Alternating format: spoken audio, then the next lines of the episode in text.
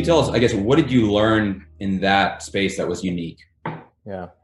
So some things that are relevant to the conversation we're having today, some others. So I had uh, my background has been mostly in B2B financial services, fintech, and really with a deep spike of capital markets. And so working in a group like that has really helped me broaden my perspective on what's really relevant across industries, across customer types, um, and to some degree, even across geographies. We looked at some international deals as well. And that interplay and the depth of experience you get across the group. There are about 2,000 people on kind of the broader mailing list. We've had, you know, um, over over 2,000 people come to the different events. We've had, you know, almost 300 accredited investors. So we've got this really deep reservoir of mm-hmm. expertise across a range of industries. And I just learn a ton by listening to the questions that others have uh, that have expertise in areas that I don't. So that's one thing that's been really great for me personally. I think on the investing side, it's given me a lot of volume, right? So we, we review around 400 pitches a year, uh, excuse me, uh, decks a year, and we'll review probably around 50 to 60, actually more than that. It's almost 100 video pitches a year. And so it just gives you reps. And those reps, there's nothing like that. Just giving you reps to see how people are prepared. What are the types of questions that you can ask? What are some of the common themes that you see for those that are, are more successful, startups mm-hmm. and founders who are more successful and less? And that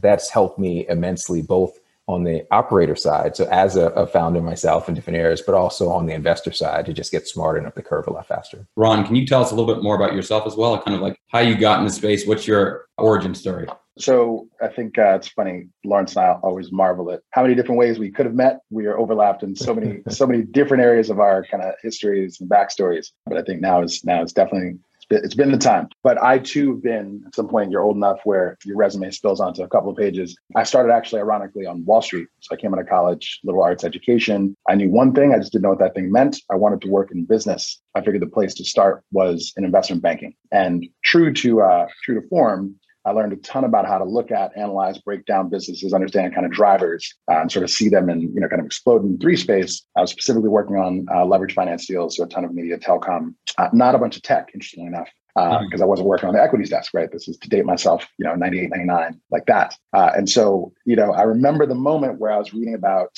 the appreciation of like PayPal stock and like, I was like, man, this internet thing is going to be huge. Like I'm old enough where like I had that thought, right? I've yeah. been online for years, but as a business or as an aspiring business person, not knowing what it meant, I remember that feeling. And I, and I love to tell this part of the story. I remember thinking as I was watching like dog.com or like all, these kind of like these now stories, right, of you can buy a domain name but still not have a business and fail, even if you raise millions of dollars. I remember the moment where I was like, you know, there's a chance I'm going to miss this internet thing. Mm. This idea that it was going to be fixed, it was going to be solved before I had a chance to kind of jump in. And not unlike uh, something Laurence said, I knew that while I was getting a good learning on Wall Street, I was mostly sitting on the sideline, right, as an analyst, helping other businesses. And leverage finance is interesting because you're you're usually looking at businesses at an inflection point. They're either going to flame out, right, or kind of take that non-investment grade debt and kind of go find growth and do interesting stuff kind of reborn. That's all great but we weren't actually doing the building right? And so i too wanted to kind of get out and build. So you kind of take those two ideas not want to miss the internet and wanted to build. And I jumped in with both feet, followed a, a guy kind of I knew through network to go build against urban commerce community. So very much ahead of its time, got another seminal lesson, which was you can be right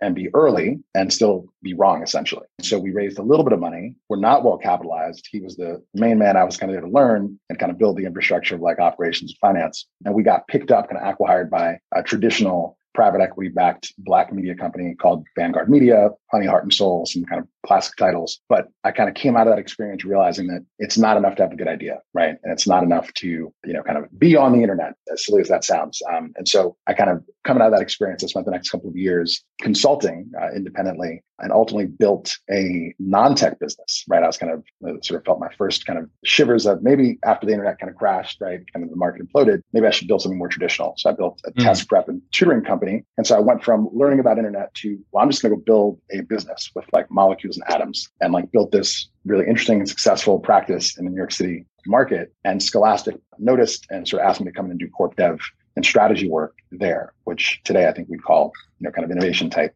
work. And so bopped around in there, tried to get some stuff done, got to acquire some companies and spin out some companies, which was again kind of fleshed out, you know, kind of an important part of education of like valuing businesses and understanding the mechanics of why people buy stuff. Um, and then got that itch again, right? Internet was booming. I was thinking about going to the West Coast. You know, had I done that, my life would probably look very different. But right as I was literally thinking about like packing up and moving out west to go where the internet really gets built, I kind of looked around and realized I was connected to folks who were building big in New York City. Uh, this is 2007, eight. Like mm. things were really beginning to jump off in New York City as, a, as an actual kind of center, the kind of, you know, DoubleClick mafia, like all those kind of centers of East Coast tech excellence. And so just to kind of jump forward really quickly, you know, basically a year later, uh, wasn't sure what I was going to do. Kind of took a year off to kind of, you know, decide what to try to build. Didn't have a real target. I convinced a stranger on Craigslist to rent me a motorcycle, as bizarre as that sounds, to convince, to impress a girl, my girlfriend at the time. Transaction was amazing. Paid this guy 250 bucks instead of buying a motorcycle. Impressed the girl, married her, have two kids with her now. And by the way, not a scalable way to do that to date. But most importantly, that gave me the seed idea for SnapGoods, which was we were kind of early entrants, kind of pioneers in the sharing economy uh, space. Mm-hmm. And so that then was my first time like raising, raised a couple million bucks around that. And you know, kind of move forward from there. Had a bunch of success that got me on some magazine covers and in some articles that my mom could take to church but wasn't fixated enough on the uh, the kind of customer journey. And so the most important lesson, the way that I wound up kind of investing, ultimately advising, was again, good idea, could tell the story in the sort of boardroom, but kind of get people to give me money, wasn't focused on product market fit. And so whereas I have business experience in kind of B2B space enterprise, my kind of consumer, my, my tech startup focus primarily has been uh, consumer facing until I began advising company flames out. I sell it back to one of my investors. I thought I was never going to work in technology again. And three or four different peers showed up and were like, we would love your help with stuff. And I didn't even know what that meant. But effectively, they were like, you know what not to do, right? You know how to actually get the product market fit because you didn't do it kind of deal. And so that started my practice around product strategy and growth. And then Citi Ventures came and asked if I wanted to help here at Citi Ventures. And along the way, I realized helping entrepreneurs find that fit, kind of keep that focus on customer is really kind of my superpower. And so as I saw enough of those to the point about reps, it has made sense to kind of really start to dip my toe and now a whole foot into investing more active. So what was that experience like of basically you're you're walking into these rooms where you know it's a surprise in itself of like it's a very novel thing for these these people. What was that like in 2009 or on that period? And, and kind of what are you seeing different now so we definitely couldn't have beards back then. So I'm happy that that's changed. You know, I think you raise a really important question, Gareth, right? I think we all know the reality of the answer I'm going to give, which is yeah. despite the fact that I'm on paper well educated, despite the fact that I could complete most of my sentences, despite the fact that I knew more about technology than some of the people I was talking to, there was always yeah. that moment of having to signal affirmatively that I deserved to be in that room. There wasn't a lot of this, right? There weren't a lot of networks. If you think about the amount of capital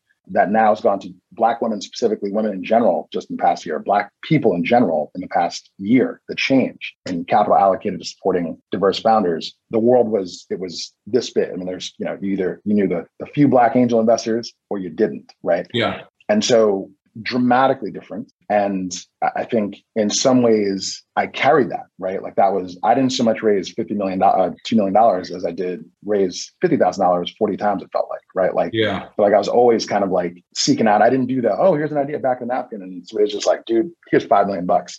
I didn't get the seven years of grace that like a, a, a Dennis did, you know, Dennis of Foursquare, who's awesome, super smart. That dude raised $88 million, seven seven years mm. into what was a very successful and then sideways and then dwindling business. $88 million of venture debt after already raising, somebody check my math, tens of millions of dollars, you know, already in equity. And so I didn't have that benefit. The good news is I was able to leverage network, like stand on the shoulders of folks who kind of have my back. And I think that in some ways is what we're trying to replicate is there's a, an element here of if one of us has a foot in the door, if two of us have feet in the door, we are working hard to wedge that thing open. Right. And so I think that's where there's a self-awareness and a sentience, I think, to this moment that we're having, all of us. We're having this call because of that, right? We're aware that it wasn't fair and we're trying to make it more fair, right? Or at least do it ourselves kind of collectively. So I actually want to add one more thing on that too, just to bring this point home. In 2009, 2007, 2008, 2009, you know, we obviously living through the housing crisis, and in New York, we had this kind of econ- this financial crisis.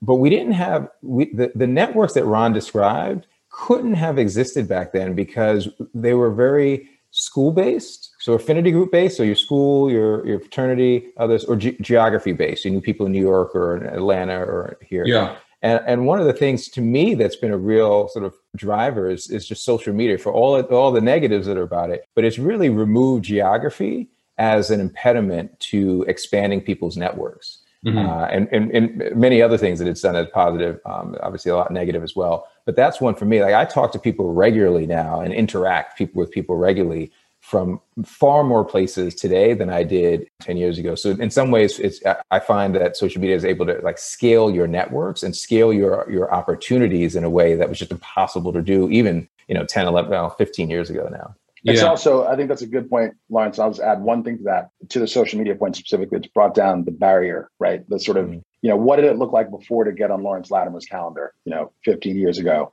Maybe it was easy 15 years ago, but but it might have been harder, right? If you were where you are now, 15 years ago, for a person to get that introduction, get a coffee, right? Like if that was sort of threshold, that's a lot. And so that has also changed. The accessibility portion is much higher. Are there any other things that you see, like recurring mistakes that you see that kind of take people out of the running or demonstrate that they're not ready off the bat? So I am a stickler for, and this is true in the context of like my day job when I'm you know working with entrepreneurs and residents who are like helping business leaders inside the business. If you, as a starting place, are like super sold on the solution, the feature set, like you're knee deep in like the it's going to be the dopest tech. It's going to be location based. It's going to read your brain. It's on the blockchain. Like you're focused on that. And I'm like, cool. Who has that problem today? exactly? How do they articulate the problem in their own words? And how do they solve it today without your amazing sounding futuristic solution? And you can't answer those questions. Again, everybody, you know, through the lens of my own lived multitude of mistakes on this front, not demonstrating to me a sufficient understanding of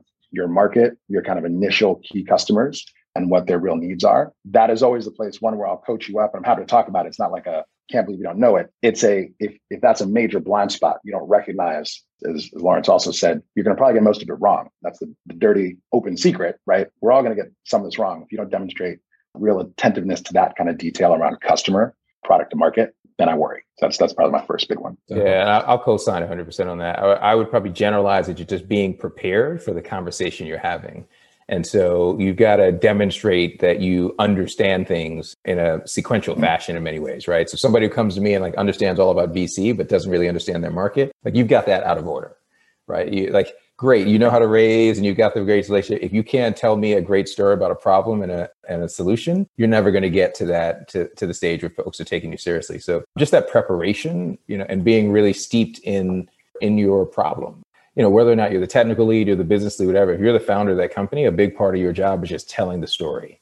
And so if you can't tell the story in, in a really compelling fashion and from a fact base, it's really, really tough to get beyond that. What types of timelines in ROI do VCs or specifically angel investors, right? Early stage funding. What types of returns are they looking for and in what period of time? Like what's ideal?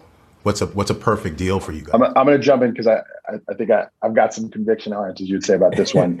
I think we we are in many ways beholden to for now. That's that's that's why I want to jump in this. The sort of traditional kind of dollars in time for you know dollars out kind of time frame, right? So your typical VC would say like for early stage, it's you know a fund is seven years, let's say, right? And so like they're going to put that money and they may not see it for seven to ten years, right? Might be kind of an acceptable period. And as angel investors, we're there before them, right? So this money goes away for a while, right? So you kind of expect it to go away for seven to 10 years, maybe more if it doesn't go well, and maybe forever.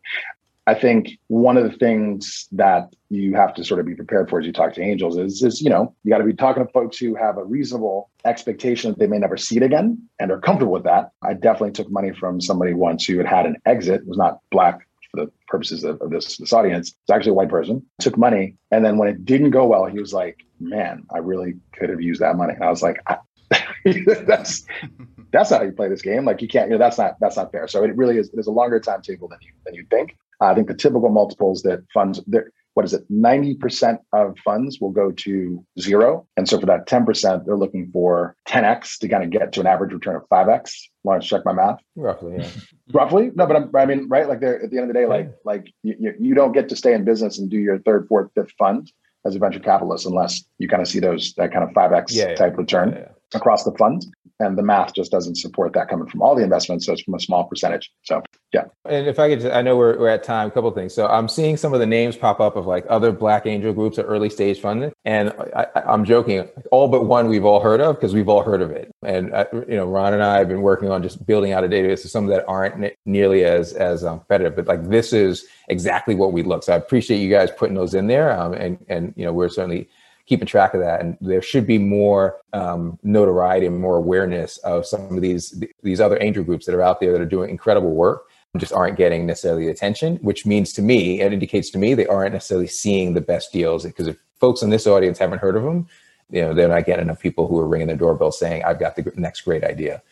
And then, you know, just in terms of the, that time for, I, have signed up for everything that, that, Ron just said. It's a long haul. And if you expect anything haul. to come back before 10 years, um, you shouldn't be doing this. Yeah, I, I think that the asterisk that I put, the part that I get passionate about over over kind of you know beers or coffee is I think there's an alternative model in the future. I think we ha- kind of have to play the rules as they we have to play the game with the rules that we kind of have today. But I think if you look at things like Clearbanc, C L E A R B A N C, um, there are folks coming to market. I actually want to say Collab funds come up with like a profit sharing mechanism these mechanisms exist to dilute founders less and have good outcomes for all at smaller exits. The problem with venture capital funds, and everybody should know this, the math sucks, right? For most founders. And the statistics are something like 80% of founders would have done financially better had they sold for the ones that get to like series C, D, E. They would have done better had they sold before their series B. Just in terms of like, if it was going pretty well, there's a point at which you have to get so big to exit that from a stress adjusted perspective and everything else,